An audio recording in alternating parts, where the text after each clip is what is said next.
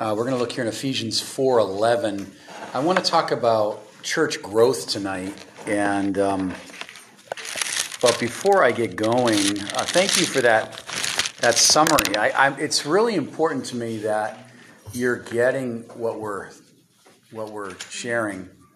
Uh, by the way, Pastor Ramirez kind of kept me in the loop about your homeworks, and uh, thank you for taking that seriously. Because uh, I mean, I really enjoy reading and, and, looking at your quizzes. You've done. You're doing very well. You're doing very well. Um, some of you have had late stuff, so I've been trying to be as gracious as I can on that. So that's okay. Don't worry about it. We'll we'll we'll uh, work without the iPad tonight. But Ephesians four eleven. Um, so when we think about we think about growth, when you look all through the book of Acts, you see this amazing statement. God added to the church as he wanted. You, I, I think it's like five or seven times, uh, if not more, God added to the church. God added to the church. So when we consider growth, we can have like this mindset of marketing, uh, ploys, or some sort of like strategy. And I would just say this it's not wrong to have creative things that you do to grow your church. But be careful that you don't become this Christian marketer, you know, and um, because really God adds to the church as He wills. And one of the secrets I think we've been saying over and over in this semester is if God sends you people and we don't take care of them, disciple them, visit them, hear their story, uh, really uh, spend time with them, why would He send you more people? I think that principle is really, uh, really important because, uh, you know, God will will send us people if we take it seriously. And and what I mean by taking it seriously, we're praying, we're preaching, and we're going to go into tonight the um, this little book all by itself. I want to go over a couple points because remember that's your third essay. That's going to be due that's going to be due on the 17th. Remember, just as by review here, December 4th, does everyone know about the caroling, right? We can caravan from here, but we're meeting in Frederick. I mean, Boyette probably will be our point person, but we're meeting at Baker's Park at 4 p.m. There'll be caroling and there'll be a, a wrap with food afterwards, but it will be 50% of your final, okay? The other 50% will be a written test, okay? So this is not a suggestion. It is it is something I'm asking you to do, uh, and you'll do it with Pastor Dennis's class. It. It's going to be a blast. I'll be in Atlanta, but Boyette will be the representation of the class with you, with Pastor Dennis. So December fourth, really have that clear in your mind. So we'll probably caravan out of here around three o'clock. Be at Baker's Park at four. But I'll let I'll let uh, Boyette work with that. Um, but I want to just say this is that God adding to the church. Like sometimes people have this idea that I have a small church. I have a small church, and they kind of get down on themselves. And there's no such thing as a small church. Just let's get that straight, straight up here. That if God is at the head, then if I have one person, or five people, or thirty people, we're, we're stewards. We're good stewards of the manifold grace of God. Amen. 1 Peter five ten we are stewards of people. Amen. So, do we want a full house? Yes, we do, right? So, prayer, evangelism, uh, discipleship, uh, preaching, these are obvious things that are non negotiables. It means that we don't stop doing it, right? No one shows up for evangelism, I still go evangelizing. Why? Because evangelism's for me, it sharpens me, right?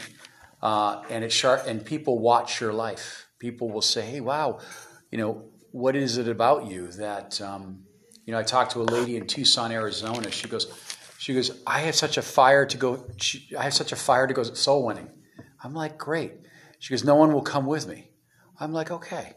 You know, we'd, we'd like, we believe in the two by two principle, but go by faith and be a friendship evangelism. Uh, you know, minister to people in your uh, in your neighborhood, but but we just speak life and love people where they are. But so, church growth, how do you think about it? It's kind of interesting. Like, if your church is not growing, or if your church is declining, uh, there are reasons for that uh, that we will uh, touch base on later on tonight. But church growth, the most important aspect of your church is not how many people you have. Now, he, hear me here. It is the quality of anointing in your in your in your uh, in your meeting. It's the quality of the anointing. Like in Frederick, uh, Pastor Dennis, there's a 30 minute prayer time. That's like the emphasis on Thursday nights are corporate prayer, and then there's a, obviously um, a uh, a message. But he's teaching his people how to pray. Let me tell you, that is the birthplace of growth.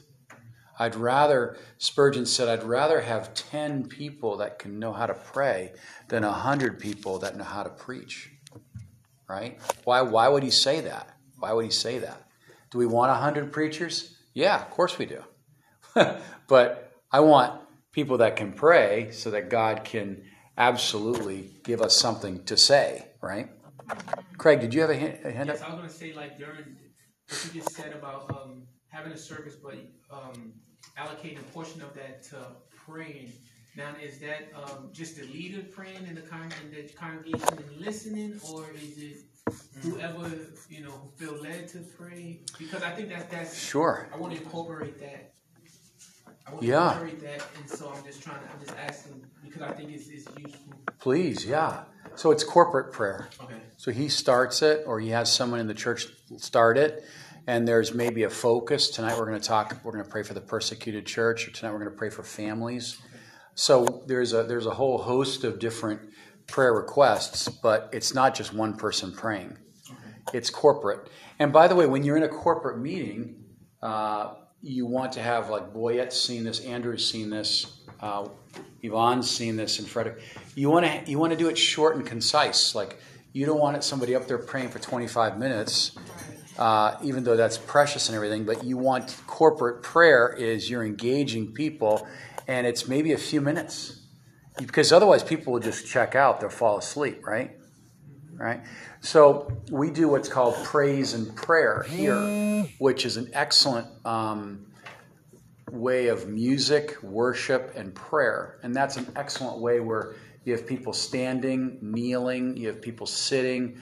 But every every so often, let's say there's prayer for 15 minutes, and all of a sudden there's a worship song.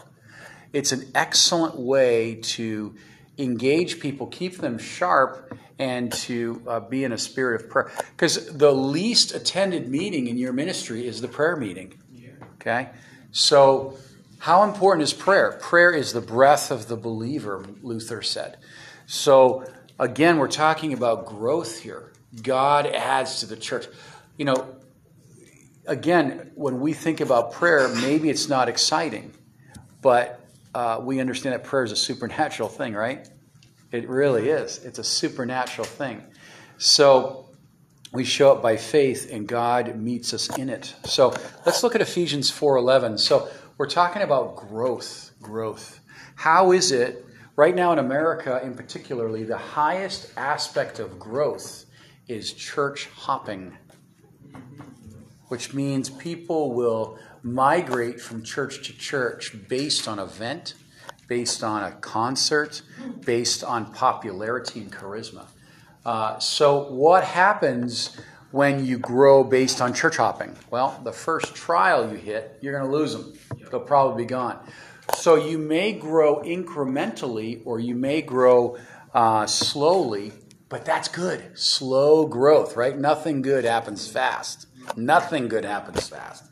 So, you want to grow people or grow with people that are like minded with you, that love the word, and that love the values that you're living by, okay? If you look at our church, uh, one of the key parts of growth is we are a Word of God ministry. So you're going to learn your Bible in this church. If you're not interested in the Bible, you probably won't stay long, right? uh, we have a lot of fun in our church? Absolutely. Following God is a blast. Uh, we're very creative in our approach, but not at the expense of Bible teaching, Bible discipleship, uh, small groups, evangelism, right? Evangelism, right? It's incredible. All right. So I want to. So I'm going to go over five M's. This is from Vance Havner, and um, when we talk about growth, uh, we talk about first. There's the M's. So the first part of growth is the man. Okay? And typically, it's this is called the M's of ministry. Okay, the M's of ministry. So it start, uh, starts out first with the man. Okay, uh, our pastor had a vision back in the mid '60s, uh, and he saw God gave him a vision of ministry. And he was a young man in his 20s working uh, as, as a bakery bread deliverer, a bread delivery guy, and he was memorizing scripture. And God touched his heart about world missions. World missions. Now, so it starts with a man, it starts with something that God puts in a heart. Now, it could be a ministry, let's say it's a woman's ministry. It would start, it starts with the leader, it starts with the person that, uh, let's say it's a homeless outreach. Again, it starts with a person. Isn't that amazing? God says, I'm looking for a man. All right? So let's look let's look at Ephesians 4:11. So when we're talking about growth, uh, I want to make a point here about church government that uh, I put on our website, by the way, uh, that will help us understand that it's not just the man only, but it's a team that works with the man. Okay, so let me show you what I mean. Ephesians 4:11, uh, and he himself gave some to be apostles, prophets, and evangelists, some pastors, teachers for the equipping of the saints, for the work of the ministry, for the edifying of the body of Christ, until we all come to the unity of the faith and of the knowledge of the Son of God, to all uh, to a perfect man, to the measure of stature of the fullness of Christ, that we should no longer be children tossed to and fro, carried about with every wind of doctrine, by the trickery of men, the cunning craftiness of deceitful plotting but, but speaking the truth in love, may grow up in all things into him who is Christ the head. Okay? Great verse. We, we know these verses uh, a little bit. it's impossible to know these verses, but so when you're talking about the man, there's there's what's called the church government. I'm doing this by memory because I I don't know how many have my the website up. Does anybody have the website up? So there's uh, what's called elders. There's what's called uh, deacons. Uh, there's called um, trustees, thank you. And there's what's called uh, uh, depart, yeah, department heads. That's actually, well, that's deacons. Staff. And then you have the congregation. Okay? So, these are important. So, elders, deacons, trustees, staff, and congregation. These are important subheads that in church government, that I'm sure you've taken already, uh, they are the structure of the church to care for the church, to care for the church, okay? And in Frederick, in particularly, we are uh, working with, um, we have uh, Boyette is one of our trustees. Uh, we have three elders, three trustees, and they have specific function that helps support the man. Okay, the man that God put in the mission. That's the second M. The mission for the work of God. So an elder. Uh, who wants to read what I wrote there on, on the paper? Craig, go ahead. What, what did I say about elders? It's a it's resource P. Yep, they develop the mission of the church, okay? So what so the pastor is the primary elder, but he has a group of men and they develop the mission of the church. Okay, they sit with the head pastor and they're interpreting his heartbeat about the church. Okay, the elders. They make significant decisions uh, about the mission of the church to implement and enforce the vision of the pastor. Okay, so the primary elder is the pastor.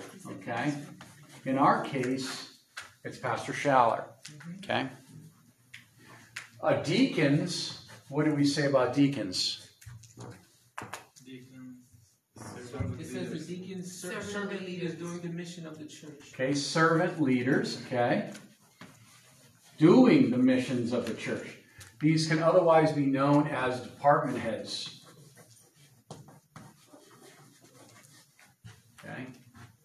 Now, in our church, uh, so I'm a department head, but I'm also a department head over departments. So there's another subcategory of what's called supervisors. Uh, the whole point of that is we are working together to serve the elders to again implement the work of the church. Okay? So our many missions, they must all enforce the original mission, which is to spiritually educate, disciple, evangelize the lost. Okay? Very, very simple. It's, it's not simple, but it is uh, a privilege. So, deacons. So, in 2 Timothy 2, or Titus 2, Titus 2, you are looking for faithful people, Philippians 4 9. You're looking for people that are faithful, uh, they have a healthy family life, they are proven. You're looking for the characteristics of people that will serve the, uh, the body of Christ and care for it, Acts 20 28, to care for the body and not harm the body. Okay, so we're looking for serious people, not perfect people, but serious people to care for the body of Christ. Okay, trustees, uh, this they pretty much work with the financial aspect of the church. Uh, Boyette, do you remember what the definition we gave for trustees in our meeting? Yes, uh, manages the financial and operation of the church. Good. Okay. So they're working a lot with finances. They work with the bills a lot. They typically deal with any financial decision. They, they make decisions on how much money is to be spent, in what way. There's accountability. Like in our church, we have an outside program that audits us, so there's no confusion about how things are being spent. Okay? So the financial mission is very important. In our church, what is our, one second, what is our largest thing that we spend money on? Anybody know? Missions. Yeah, missions. Good.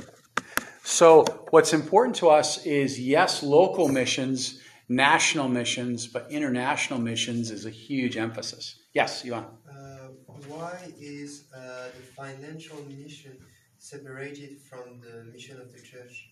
Is all churches are working like that, or is the trustees sometimes only elders or deacons? Uh, they can they can be they can uh, they can be both. They're not separate, but they're not all the trustees are going to deal with the elders. There are specific things where they are separated. Okay, but predominantly the trustees are going to be dealing with financial issues. Okay, staff is the team. Right? What was our definition, Aaron? Team devoted to care for the sheep. Okay, devoted to care. Devoted to care. Okay. Now, Yvonne, that's a great question, and there's a host of information I could give. but depending on what style church management and leadership, uh, these are interchangeable. But this is a good, this is a good kind of breakdown of, of, of a good structure. So, in our church, 70% of our staff is volunteer. Okay, the youth pastor, you have uh, nursery, you have uh, in-reach, outreach, counseling. You have a host of things. So your staff is made up of people from your congregation that have been proven, that have uh, volunteers that have really uh, gone and uh, had a good track record, but that are, are fruitful. Okay, and then you have the sheep, right? The congregation. Okay?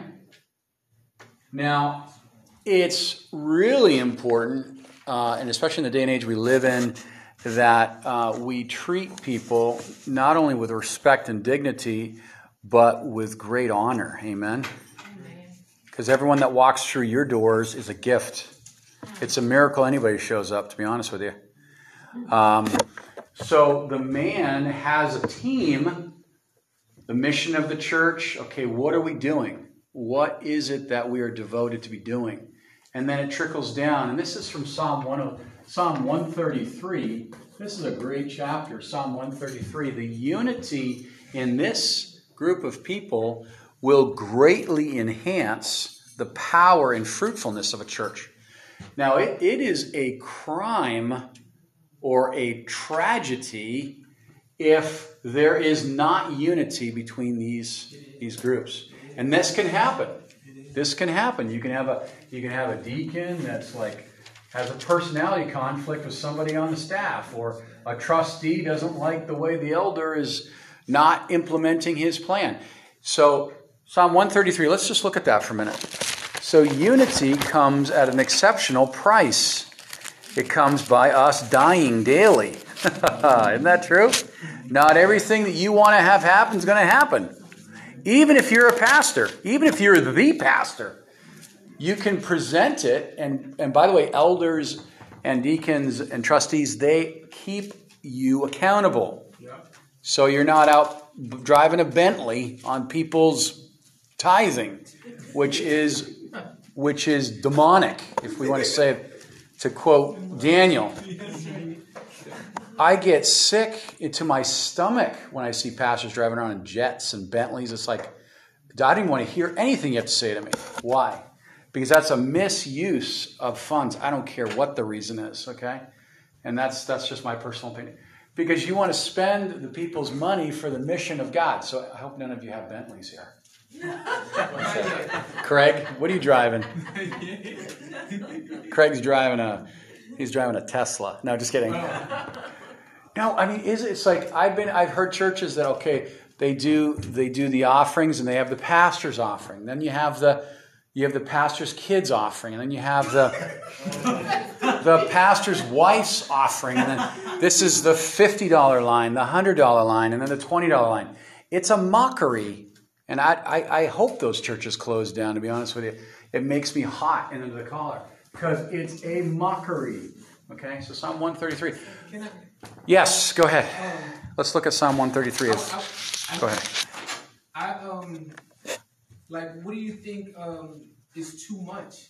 The reason I, I'm saying that because my church, you know, pays us the and it's not a huge church, but it pays the, it pays the, the pastor over a hundred a year, and um sometimes it's like you know in my mind I'm like, man, is it justified? Oh, If that's a great question. you know, is it justified for, by that much? Could it be a little bit less? Could he live off it? But then at the same time, you know, it's scriptures that says that we ought to take care of, you know, our pastor, you know, who is, you know, a, a prophet should receive a prophet reward. This is my old, this is a church I just left a few months back, Uh huh. um, and things like that. And the truth of the matter is, you know, it was maybe the, the biggest budget is the is, is payroll. Yeah, so that that that's kind of an interesting statement right there. So, So that's really a question for the elders and the trustees, um, because what is your mission? Are we hitting the mission? Is everything in balance? Is everything in moderation? Uh, is the pastor living large? Uh, I can't answer that because I don't know all the details, but but that's not the model we see in the Bible. We don't see that model. Yes, we care for the leadership. We double honor, absolutely take care of them. But in excess, I mean, a, a six figure income, praise God. If, if the church is big enough to handle that without burden, praise God. But if it burdens the church, if it's the highest aspect of the church, you have to kind of ask yourself. Uh, typically, in a normal budget, you want you want a third of your money to go to housing, right? And then uh, let's see if I can do the rest of this in my mind here. It goes in thirds. You third for your bills, right? And a third for um, you know just functionality, just as far as like travel, recreation, and spending. So a third, third, and third. But if your church is paying two thirds out for a pastor's salary and you're squeezing out everything else, in my mind, that's out of proportion. But I don't know all the details. I don't want. I don't want to be quick to say that. No, no, no, you're right. You hit it on right. You hit Yeah. Daniel, do you have a question? what, what's housing? What do you mean? Like apartment, like in a normal budget, you, third of your money should be allotted for housing. If you're spending, okay, let's say you take in thousand dollars a month, and your your housing is, uh, this is not proportionate, but let's just say you're paying half of that for housing. You're you're in a place that's too much for you. You want to pay maximum a third. A third of your income should be the ceiling for your housing. I got people in eighteen hundred dollar, two thousand dollar housing uh, places, and they're scraping to pay their other. They're living outside their means, is what I'm saying. So if you're making five grand a month and your mortgage is fifteen hundred, that's that's better. That's different. But if you're making two grand a month or a grand a month, and you, you just a third, third, and third is typically, not always, but typically a good benchmark. That's good. All right. Uh, I really want to continue. Did I answer that, Daniel? Yeah, I just thought you were referring to the church, the Yeah. church bills. Oh, no, no. So, like, again, this is the work of the trustees.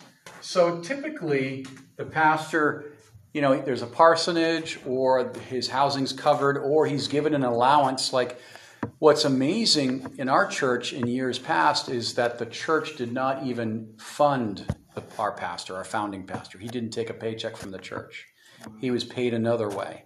Uh, we had businessmen that graciously gave out of their own pockets. So that happened for uh, 35 or 38 years here. So Pastor Schaller, and I don't know the details here, he is very modest, and that's none of our business, but I can honestly tell you how, what I know of this man.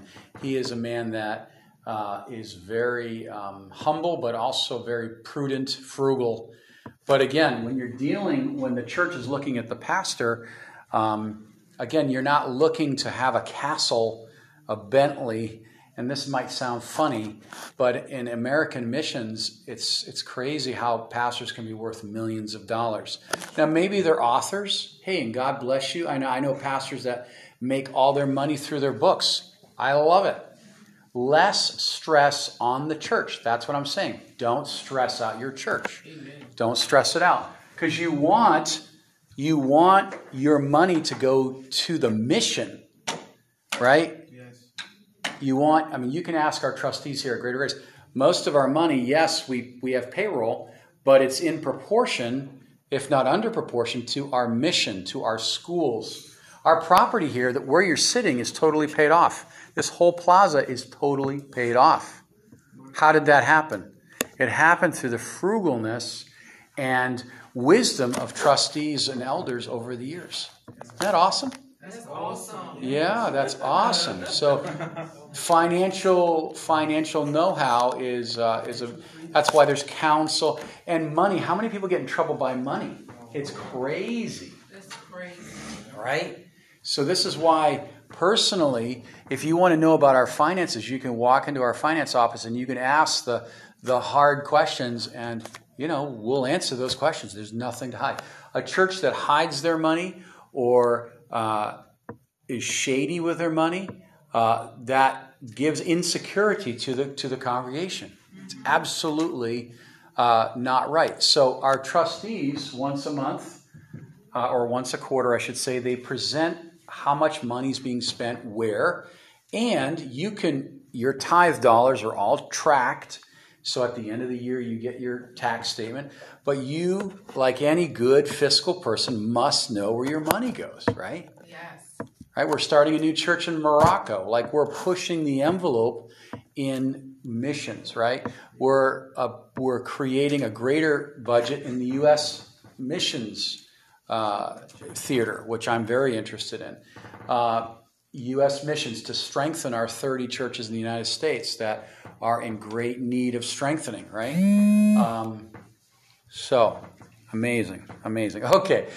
Uh, so finances, uh, and also uh, there's a lot of other uh, pitfalls that really need to be uh, careful.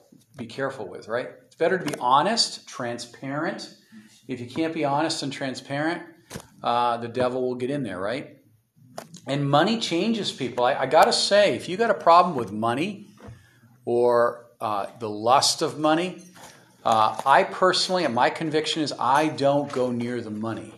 Not that I have a problem with money. I don't have a problem with money. But I'm just saying money changes people. If you got somebody slipping you money, let's say somebody in your congregation, this is going to sound weird, but I've seen it happen. They, they, they want to give you money for preferential treatment. Wow. Wow. Yeah. I mean, people are people. You, you, you've got people in your churches that maybe are just, that's the way they operate. They, they tip or bribe. It's like whenever there's money as leaders, we have to be very careful like I know in Frederick in particular, because our eyes are on it, the pastor does not get into the money. He doesn't. He has his elders do it, but specifically his trustees. That's why the counting of the offerings and all of this is handled by other people and they're held accountable. All right, let's look at Psalm 133 together.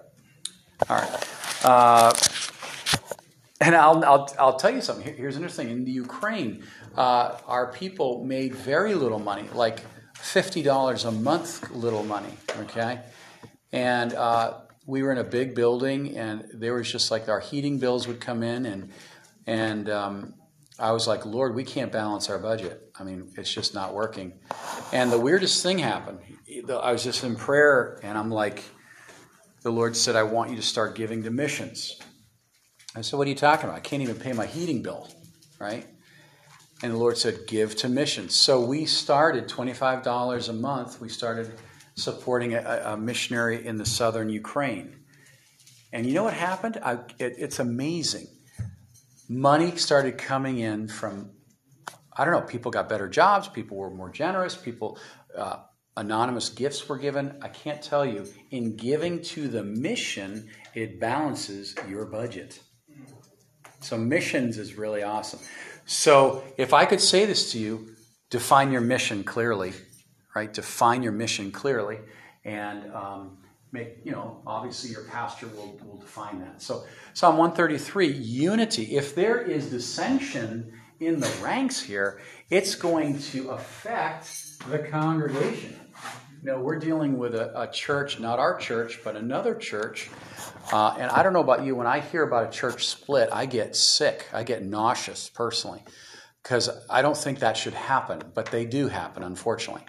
And um, so we, are involved in a situation where we're trying to to save a church, not our church, but um, it was one of our pastors that left our ministry for many many years and now they're moving on and they're giving over the church to another denomination. And they've gone from 700 people to 100 people. Okay now just just think about the decline. So we're uh, we're reaching out to that pastor and saying listen let us help you. Because you're bleeding sheep. You're bleeding sheep.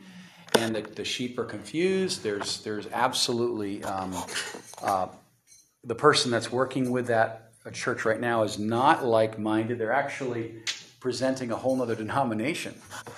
So, uh, so we're trying to work to stop the bleeding of the sheep. So, uh, anyway, that is exciting to see. There's some hope there because the leader is actually becoming humble and willing to work with us. So this is also biblical, Pastor. I mean, the, the calls this, this. It's good that division is happen between you because by that one, like we are like we are seeing the uh-huh. God is with who, you know, like somebody's sometimes God I think let the, the division happen. Yeah.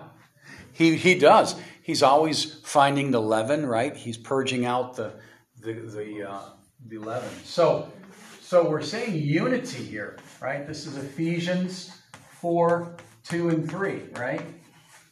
Endeavor. Fight for unity. Okay? That's why prayer communication, clear communication.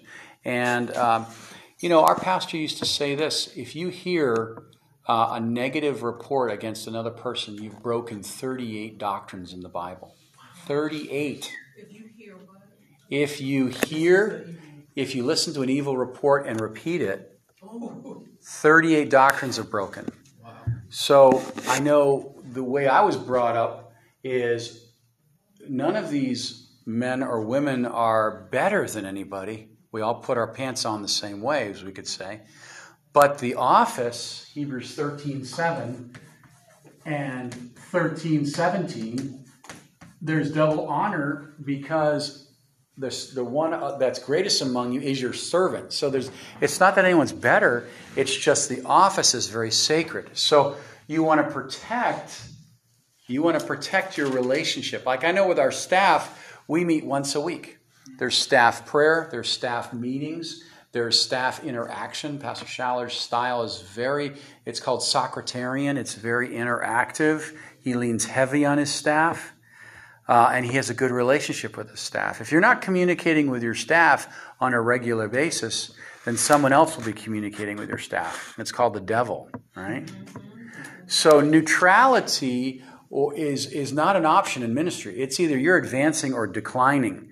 So communication, connection, these things are critical to protecting unity and building together, right? Let's read it. Psalm 133. Who wants to read Psalm 133? Go ahead, nice and loud. Uh, verse 1? All of it, yep. Okay, I'm, I'm reading out of the NIV. Is that okay? It's not okay. Okay, I'm going to ESV then. I'm going to ESV then. The not inspired version. Okay. No, I'm sorry. That's what I asked. Actually, you know what? I heard something, and I'm, I'm just going to say it straight up. The NIV, and, and I this is not at you at all, Craig, but you're awesome. But the NIV's had had some serious problems. There's, I guess, there's like a lesbian on their on their On the board. on their board, but also it's missing words, and that's kind of why I'm just playing with you. I know. E- ESV is a I good heard reading the version. Um, it says, it says, "Behold, how good and pleasant it is when brothers dwell together in unity. It is like the precious oil on the head running down on the beard, on the beard of Aaron running down on the collar of his robe. It is like the dew of Hermon which falls on the mount on the mountains of Zion. For there the Lord has commanded the blessing, life forevermore." Beautiful, beautiful. Okay, so where's unity come from? From the head. comes from above, right? Yep. So the one that pioneers or starts the work, uh, the leadership that they initiate, the one thing that, that the leader is doing right at the beginning is multiplication. Multiplication, right? Um, they're looking to, yes, start a work, but they're discipling people as they do the work. Because what happens is if we hold on to our work and we're just, it's, it's all about me keeping it and pushing everyone away, uh, we're going to progress on this after the break, is when it's time to transition or if something happens to the leader, the, the actual organization falls apart and or dies. Yeah, Erhan. In Roman class, uh, Roman class, Pastor Shibari says something really good about that. Actually, he says if I go to mission field, if I have a, a hundred people, I'm just uh, like uh, spending my whole time to the, to grow up the leaders. Maybe five, maybe ten people, Uh-huh. because I know that I need, I cannot help everybody's. I need to find the, who has a gift from the God, who has a uh, capability to to be to be grow. I'm giving my all time to the uh, to them to make them, you know. Yes. I prepare. Actually, it means like I'm preparing my team. Yes. I hope in this class you've caught that same spirit, like team building, people building. It's it's absolutely everything, you know. So maybe just to close, we'll take our break. Uh, the elders, deacons, trustees, staff, congregation. I mean, the congregation obviously is the sheep. When the sheep sees unity, there will be safety, security, there'll be confidence, right? So the congregation, in making decisions in some denominations, the elders will present to the congregation, okay, these are some things we're thinking about. Uh, so, for instance, uh, elders, you know, elders are chosen uh, by the congregation, but the deacons are, are chosen by the elders. Okay, there's different rules where trustees are typically chosen by the elders, and the staff is is chosen by the elders. And uh, but the congregation can be very much involved with the work of the ministry. Okay, so major decisions uh, the congregation can have a say, and then it's worked out to complement the pastor's vision. So unity is like we're one, right? And and differences doesn't mean disunity. It means that we come and present and pray and pray and pray and prove all things. And maybe there's a change of mind or there's a change of implementation, but ultimately the mission is what the pastor's heart his heart is, right? Make sense? So let's stop there because the next four M's are going to be uh, are going to be uh, a full thought. So let's take a ten minute break. Amen. Okay. Easiest thing. All right. All right. Y'all y'all ready? You all braked up? Yes. Erhan? Yep. All right. So we talked about the man, right?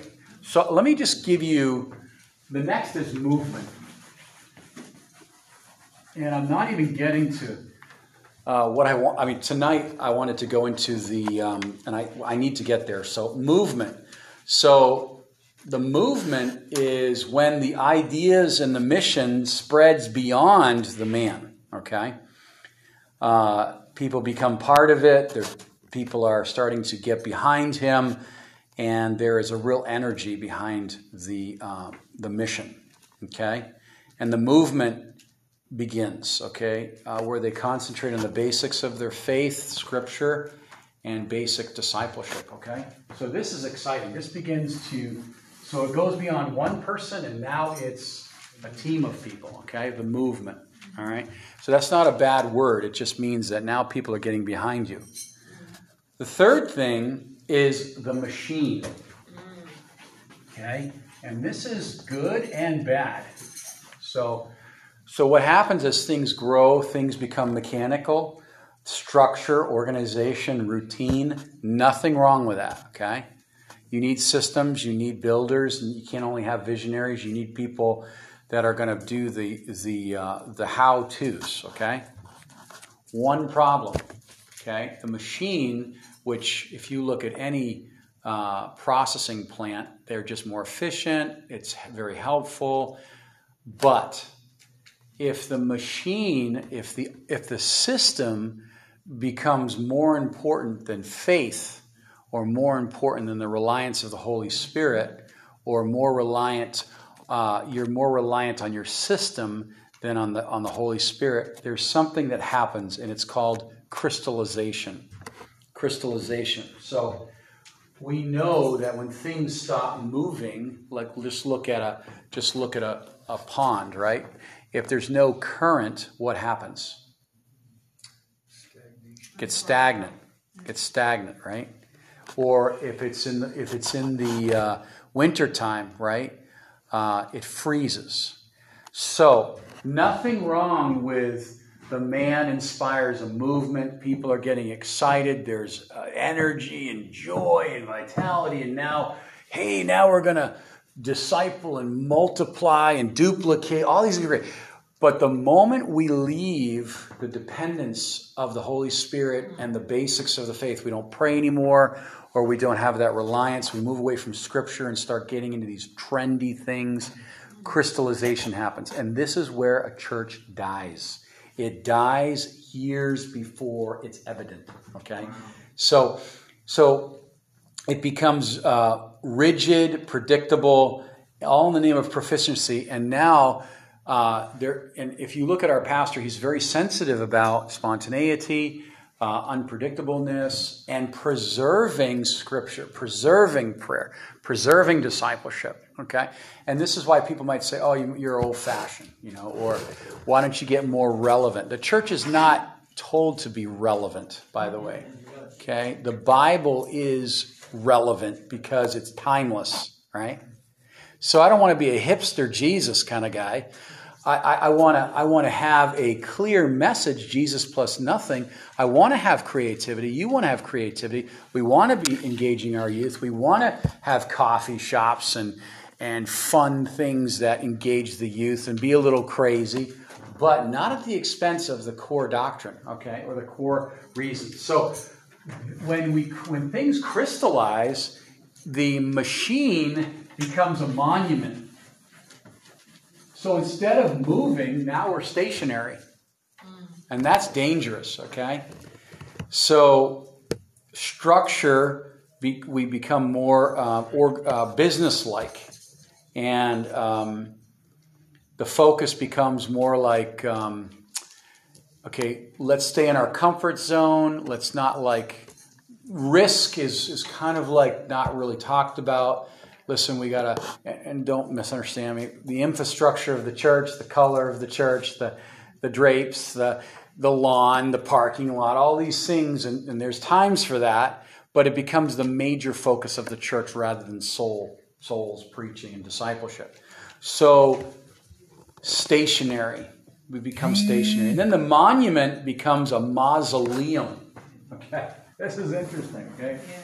A mausoleum, M A U uh, da, da, da, da, S O L, S O L E U M, becomes a mausoleum. Okay, everyone's been in a mausoleum, right?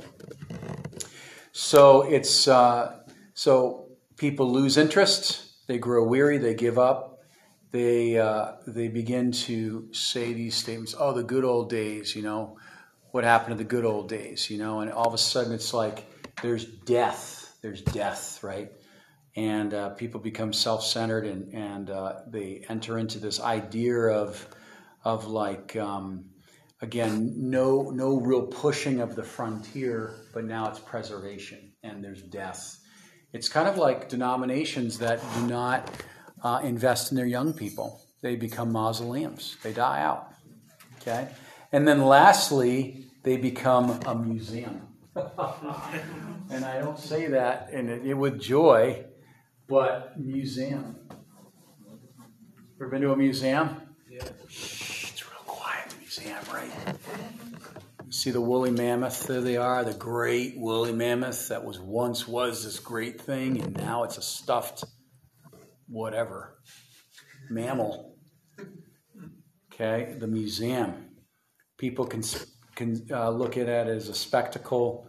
Uh, there, again, it's outdated. Uh, and again, the museum is something that was once was, and uh, again, it's death. It's there's no movement, there's no life, and then actually, um, it's Ichabod. God is the glory of God has departed. Okay, so how does this happen? The man is on fire.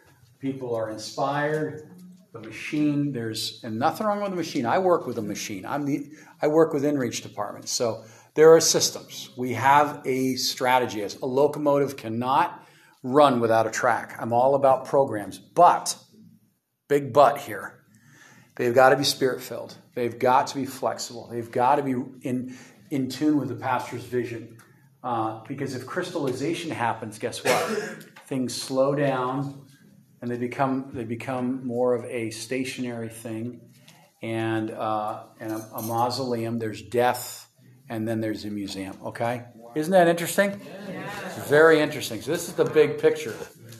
All right, all right. So let me shift here. Okay, so growth. How does growth happen? We are moving away from anything that is uh, not walking in faith in Hebrews 11 6. Without faith, it's impossible to please God, okay? Whatever is not as faith is sin because it's originating in man. So, as leaders, we're on our face before God, saying, God, please breathe, speak, keep me sharp to the move of the Spirit, because growth in your church is, is really determined by the quality of anointing and the move of the Spirit in your meetings, in your conversations, in your prayer groups. I don't care if you have five people or 500 people. Paul's saying in 1 Corinthians 14, I'd rather speak words with, with understanding than thousands without understanding. And one, one pastor says it doesn't matter how many people you seat in your church, it matters how many people you send out of your church. Wow.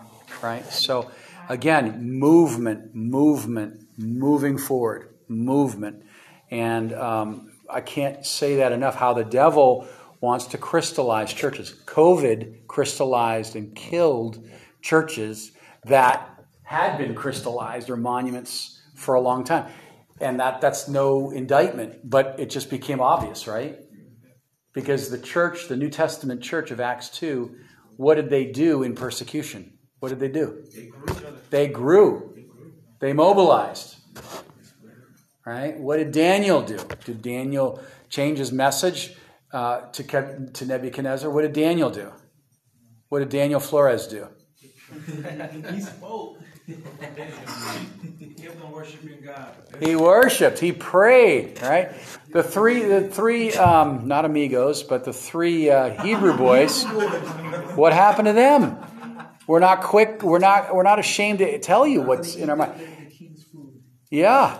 Right? You want to change their name, change their identity, change their message. It's like, nope, not for sale. Nope, nope, nope. So as leaders, it's really important that we're in tune to the Holy Spirit more than being in tune to trends. All right, let me shift, and I, I, I really want to. Uh, okay, this book. Okay, how many of you have been enjoying this book? All by itself. How many are writing your reports? Okay, it's two pages. Don't don't. I mean, just take your time. Why I like this book? I'll tell you why. So, this book has a unique perspective. It really does. And I want to highlight some points because I chose this book, among others that I put on there. Uh, and on that, on your syllabus, you have several, um, you know, Beyond the First Visit, Fusion. Um, you have different uh, book, uh, books that really highlight that I've read and, and reread and implemented a lot. But this book, uh, it has an approach that I think is valuable. And I want to kind of touch on a couple thoughts, okay? Daniel, did you have a question? Yeah, just um, those those were the five M's, right? Yes. Okay. Five M's. No, notice them. You will need to remember those for the final. Okay? All right. So I want to kind of blow through this next this next part here because because um, I want you to understand why I rec- I put this book as as a uh, as a as a uh, as a requirement. Okay, so uh, Christian Schwarz, this man is a German pastor, and he has an amazing ministry of strengthening and building churches. You can read about him. But why I like this church is because his emphasis is that growth takes place uh, with removing obstacles. Okay? That's kind of the heart of the book. Growth happens when you remove obstacles. Okay? And his mechanism is uh, he has eight points that show uh, ways to uh, remove obstacles and also infuse and allow the flow of the Spirit to move you forward. Okay? So in the book, he talks about the windmill principle. Okay? This is on page, uh, I think, 63. So his principle is I, I want to kind of highlight some things here, okay? It's on the on the website too, so don't burn your hand here, but just listen. So the windmill principle is uh, you can have wind at your face. Anybody ever walk in wind? Right? I remember being in St. Petersburg, Russia, and it was minus 40 degrees, and it was a the wind was serious. Okay, and it's like there you are, and you got to stand, and you're just kind of doing the surfing. You're doing the body surfing, right? That can be church life. Okay, you're fighting everything it seems, but it's a whole other thing when you got wind from your back. So instead of advancing in in a in a um, in the resistance, you're being pushed. Okay, that's the principle that he's bringing out in this book. Okay, so he um, he is working with empirical learning, which is a process of learning that is based on a number of different objects. Okay, so he is talking about observable characteristics, and he's also dealing with things that uh, obstacles and things how to turn obstacles into resources. Okay? Does any of this sound familiar? Yes. How far have you read in the book? You're looking at me like, what, we, what am I talking about? Does this sound familiar? That's on page 23. How far are you in the book? Anybody? How many have read a few chapters? Okay. All right. If you haven't, maybe this will sound new to you, but it's okay. Uh, so the principle here is uh, we're removing obstacles that prevent growth. Remember that paper I gave you that talked about the square wheels on the cart? And the idea of that square wheels was the round wheels were in the cart, and the square wheels were on the on the cart. I'm sorry, the square wheels were on the cart, and the round wheels were in the cart. And the idea was people. People can be your greatest asset, or your greatest uh, greatest resource, or your greatest problem. Okay?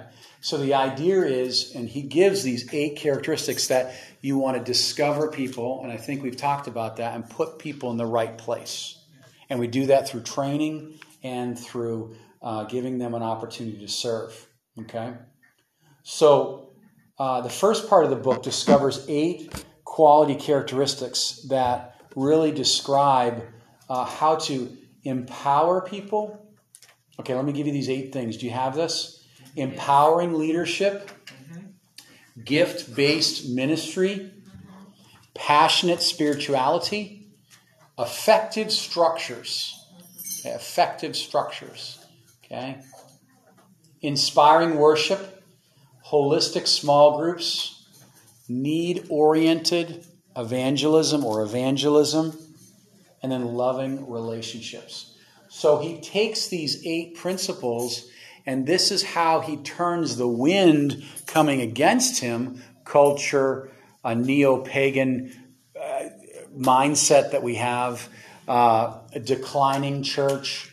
All of that's turned around, and it's now pushing us forward in putting people in the right place and discipling them in the Word of God, okay? Because we don't build churches, we build people that build churches. That's like critically important. Okay? So so again, hindrances. What are some hindrances to growth? Talk to me. What are some hindrances to growth? Not in your church. Go ahead. Clear vision. Not clear vision. Good. Untrained leaders. Untrained leaders. Excellent. Running people, running out people instead of the like putting people in the right place, just putting people into the plans. Okay. Throwing people at needs, using people. Good. Talk to me. What else is hindering you in the church? Lack of vision. Lack of vision, yeah. But not a non relevant biblical message. Okay, very good. Very important. Okay. Very important. Your message. That's the place we cannot dilute we want a compassionate message, we want a grace oriented message, but we want a message that's like rooted in the Bible. You have to have it. Okay, good. What's another thing? What's another hindrance, Pastor Olu? Think with me. Lack of communication. Lack of communication. Good. No discipleship. No discipleship. Good. No visitation. No visitation. No evangelism. Okay. No follow up. No mother. No evangelism. That's a big one. Didn't you say? Uh, and uh, Emmanuel actually was joking here, but actually he's very good. Your kids, if there's no emphasis and care for the mothers or children, guess what? You're you're not gonna you're not gonna reach families that stay in your church. Outside of your message, outside of your um, missionary program, the third thing, yes, worship, of course, but you want to target a place for families to come and actually be able to receive the message. So that's a great point. Okay, well, what's another hindrance? No rap sessions or teaching uh, classes. Okay, very good. Discussions. It's amazing how many people have said to us, uh, we've never been to a church where we could actually ask the pastor a question. Okay, really important discussions, Q and A. And if someone disagrees with you and gets in your face, you know, it's not time to be Mike Tyson or anything. We just relax. we relax and just say, thank you for your idiotic answer. No, just kidding. no, thank you for your question. I'll pray on it. Sorry, don't say that. How you respond is also really good. Okay, what else? I gonna say no body life. No body life. Can you manufacture body life, Craig? No. How does body life happen? It's, it's like just being around the body. Spirit. It's organic. Spirit filled people, fellowship. Uh, Uh, it's Christ centered. Amen, Nikki. Food. Amen. Taco Tuesday. Here we go. Okay. All right, Matthew 7. Let's look at this. Matthew 7. So I like this book because it's it's provoking people. Okay, um, we have resources, and what I say, I want to say this in a sacred way because we know in Acts chapter two, it's we're committed to the Bible, we're committed to prayer, we're committed to the apostles' doctrine, we're committed to. Uh, Matthew 28, 18, and 19, evangelism, discipleship, baptism. But I will say this God's given you resources where you are, and how you use those resources can determine growth or can determine resistance. Okay? Matthew 7. And so, what I like about this book is he challenges us to, to think about how we're using people and uh, discipling and training and um, putting them in the right places. So, again, he talks about uh, okay the minimal the minimum factor. Okay, and he talks about uh, different analogies and talks about the weakest link. And again, he's addressing uh, how to maximize God's blessing. Okay, so in our church in particular, what is the core blessing of our church? What would you say our core blessing is in our church? Like when a new person comes, what is it that they see? Okay, the love of Christ. Okay, that is unity. That's another big one. Good. Biblical message. They see a mission, right? To the whole world, right? So you want to identify that and you want that to flow out. He brings out a great principle about the barrel in this book where uh, we can have the, um, the unit to, uh, to, to carry the vessel, to carry the content, but the content is the Holy Spirit. Okay? So we can play church, we can have a great organization, but be dead as a doornail, right? But when you and I are lifting up Christ in John chapter 12, the focus is on the work of the Holy Spirit, the ministry of the Word, and stepping out in faith, and God fills our barrel, and then there's a flow. There's a flow, right? That's why in worship, it, worship can be very mechanical, but we want to be conscious of the mood of the Spirit. Let's say you're having an amazing worship session don't just get up there and do business as usual and, and quench the spirit after amazing worship session and go into your routine. Maybe God would say, like, I don't know if you've seen this before, Pastor's been very silent after some of these worships. And just for a few minutes, he stands up and says, Okay, let's pray.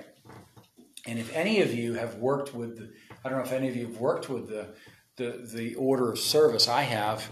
Pastor Schaller is constantly changing up the order because he is sensitive to the mood of the Spirit. Because here we are, we're all a bunch of barrels, but we're empty. We need to be filled with the Holy Spirit. So again, our own order can be an obstacle. It can be. We're reliant on our plan and we're not reliant on the Spirit. That's a big obstacle. Now, I'm not saying don't be organized. But I'm saying don't be so organized the Holy Spirit has no room to move in your ministry. How many times has God changed up the plan? This recently happened to me. Uh, I was in Delaware and uh, I had a message prepared, and on my way up, driving, the Holy Spirit said, "That's a good message for you. I have another message." Mm. I was like, "Oh my gosh, you know, I, I you know, because I like to study, be prepared." I got up to the pulpit and I preached another message, and it was obviously from the Spirit because several people came up to me afterwards and said, I needed that word. Mm. I was going to preach on something totally different. Had a plan. When you're planned, it's okay, but you can be spontaneous when you're planned. You can't be spontaneous if you're winging it. Mm. And people know when you're winging it. So that's really important. Like obstacles, don't be over prepared in the sense of we can't be flexible. All right. You know when the Spirit's saying, okay, stop, do this, wait, okay, say this, or or continue. You know, it's it's that sensitivity is invaluable. Okay. All right. Um, There, the third part of the book is about the technocratic, again, approach about church development. He illustrates uh, about how a robot is different from a person, okay? Very interesting.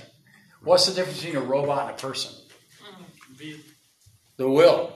Well, yeah, free will, right. But what, what's another difference? Life.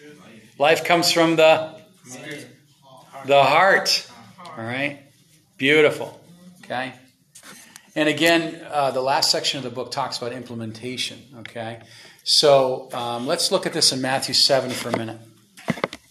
So uh, I like how he challenges us to think about uh, do we have wind moving us forward or is it a constant struggle, right? So uh, finances can be an obstacle, people can be an obstacle. Uh, you know, I don't work with negative people. If I have a, if I have a negative person on my team, I'm like, thank you, but I will not give them anything to do. I'm sorry. I'll let you take yourself out of this mission until there's repentance, because, and you should do the same. I mean, negative people will kill your mission. So you're loving and caring, and if you have a good relationship with somebody, you should be very direct with them and saying, listen, your negativity is killing faith. So unless you get that right with God, you know, you're going to be a wonderful spectator in the church. Not going to use a negative person. Daniel. And then look, let's look at Matthew 7, 17. Go ahead, Daniel. Um, oh, just a very short story, but uh, I was working today with Jesse, and then something like went wrong.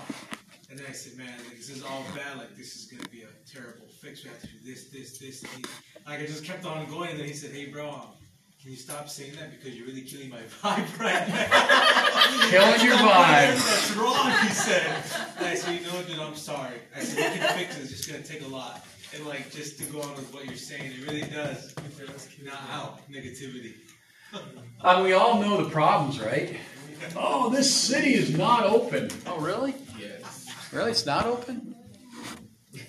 Huh. I think prayer unlocks any city. Prayer.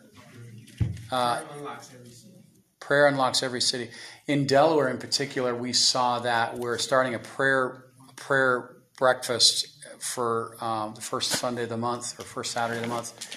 Organized 30 other churches and just prayed. And the mayor came to one of our meetings because he learned that that that um, 30 churches were on their knees praying for his city. He says he says I see how crime has gone down, and, he was a believer. He said I believe that this is directly related to prayer, and he became one of our great supporters. Great doors opened. The lieutenant um, lieutenant governor came to one of our prayer meetings. We had we had um, civic leaders at our prayer meetings for many years. And uh, because one lady said to me, she goes, We don't have answers for our city. I was like, Praise God, let's get our knees. So we had like 70 or 80 people. I'm not even joking. 70 or, 70 or 80 people on their knees. We had a great breakfast. We got Nikki with the food. Amen to that. And then you know how prayer breakfasts are. We eat for an hour and pray for 10 minutes. No, no, no, no, no, no. No, no. We, we had a good breakfast and then we prayed. And then we, it was really amazing because we prayed specific agendas and we prayed systematically and we engaged people. And uh, that prayer breakfast has been going on for five years. And uh, it's prayer unlocks the city, right? If, if you're hitting resistance, uh, maybe we're too big we got to get on our knees and say, God, how is it that we can defeat the devil? Uh, really, only you can defeat the devil. So, all right, Matthew 7 17. Great point here about the seed, okay? The seed.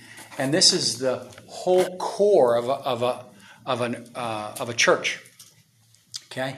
So, when you look at this principle here, uh, they're not looking at the tree necessarily, they're looking at the fruit. Amen? The fruit, a good tree cannot bear bad fruit, verse 18, nor can a bad tree bear good fruit. Every tree that does not bear good fruit is cut down and thrown into the fire. So, situations may challenge you to rethink your strategies. And that's good, right? That's good. Here's some great other Matthew 4:14 and 1 Peter 1:23, uh, Luke 8:11. The seed, the seed is the word of God. The word of God. Word of God. That doesn't mean I'm lecturing 24 hours a day, but maybe in our small groups we found that the Socratarian uh, approach has been very helpful. Engagement, interaction, questions. Um, really, it's your content. Your content is what's going to be the key to your growth. Because people in America want to know the Bible. Oh, people say, oh, America's been evangelized. I am sorry, it is not. Do you know it's amazing? You know what the third, America is the third largest unreached people group. Wow. And you know what the two are before it? China and India. You say, I don't believe it. I can show you why. Because what happens is this next generation No clue. I'm serious. You see it, right? You see it. It's incredible. So the third largest unreached people group are in our own nation. And not only to not only to say the, the diversity, I sat with an amazing group of Koreans recently, and they're like they have a, a beautiful church, a mission church in Manassas, Virginia. And you know what their you know what their mission is? To evangelize America. And they're Koreans. I said, I love you guys. It's interesting. Do you know Koreans? Koreans have over a hundred thousand missionaries. You know how much the, a year? And you know, America has under forty thousand now. Wow. So we used to be the leaders, but our client nation status is going away, and we're seeing that client nation status happen in, in Asia, specifically Korea is prospering. But it all directly relates to what? The seed the seed, the seed. Okay? So, the windmill. All right. Uh, da, da, da, so, growth is hindered by those quality characteristics that are least developed. Okay? So, tell me three things I just told you about obstacles. What's one of the obstacles? People. People. If your people are under challenged, underdeveloped, uh, not interested, guess what? They're going to be your hindrance. They're going to tell you all the reasons why you shouldn't do things. Okay? That's why you, you need to be a little radical and not a people pleaser. It's like, listen, we're going to we're going to we're going to believe God for uh, eight churches in our city, and you're looking at three people. It's like, okay, how's that going to happen? I have no idea how that's going to happen. but why not? Our God is big, right? Yes, he is. You're setting the tone. People are not going to grow beyond you. So so, people, what's another hindrance that, that can be a resource? Again, think about this hindrance. Oh, I'm fighting people. No, no, no, no. I want to train them, disciple them so they become a resource. What's another thing? What did we just say? Content. Content. Content is the core. Yeah, but what is a what is an obstacle? Engagement. Engagement. Okay, money. Good point. Mm-hmm. Good point. Trustees, your mission is not driven by money. Mm-hmm. What's your mission driven by? Vision. Vision from God. If I made decisions based on money, good Lord. God will give money to what is His will, right? His will, His bill. Awesome. His will, his bill. I'm stealing that. I love it. I love it. I told my son tonight, he's like, Dad, he said, I have a loose tooth. He says, I, I want to I want a Ben Franklin for my loose tooth. I go, Carson, who's on the ben, who's on the hundred dollar bill? Ben Franklin. Ben, is it Ben Franklin? No.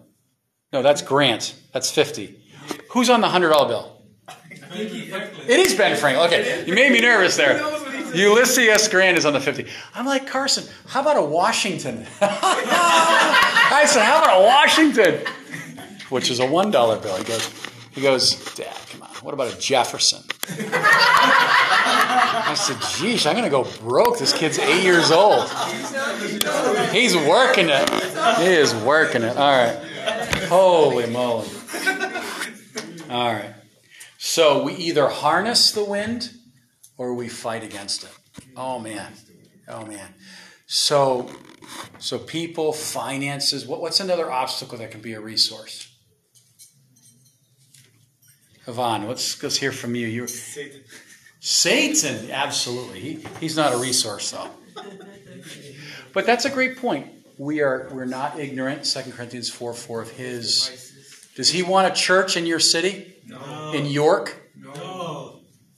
Satan does not want a church in York, Pennsylvania, In some right? part of the world, I think it's really don't want. What's that, Pastor Olu? I said he wants a pop center, not a church. Yeah. He- Correct. Yeah. Pop center, yeah. Good. All right, so give me the give me the eight points again, okay? What are the eight points? Empowering people. Empowering leadership, Gift-based ministry. gift-based ministry, right?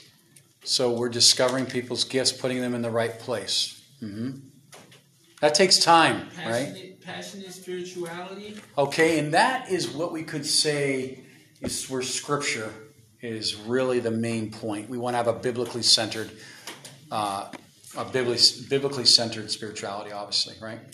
People might be looking for experiences. I had somebody tell me straight up, they said, Your church doesn't represent the fivefold ministry of the Holy Spirit. I said, Really? I said, Okay. I said, Tell me about those fivefold ministry of the Holy Spirit. I had a great conversation. I wasn't like reactionary. I said, I said, if you're looking for people to be rolling around and, and doing all these things, I said, you're not going to find it here. Maybe there'll be there'll be a demonstration of the Holy Spirit through the Word, through joy, through a demonstration of love. Yeah. But if you're looking for wow, the yeah. Anyway, I, I want to be I want to be careful there, just because we want to just address people's capacities. We don't want to like drop the velvet hammer on people, right? We just want to be very yeah. Okay, what's another one, Yvonne? What's the next one?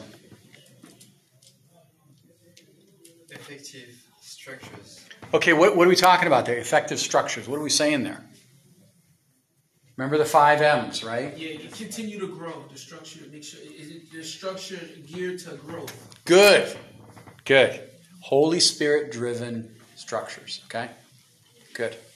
Systems are great, but it's like, you know, that's another thing. In, in our church, we have a lot of needs, but maybe we put everything aside and we pray, or maybe we maybe put everything aside and we, um, again, are spontaneous by the leading of the Spirit. Okay, what's the next one?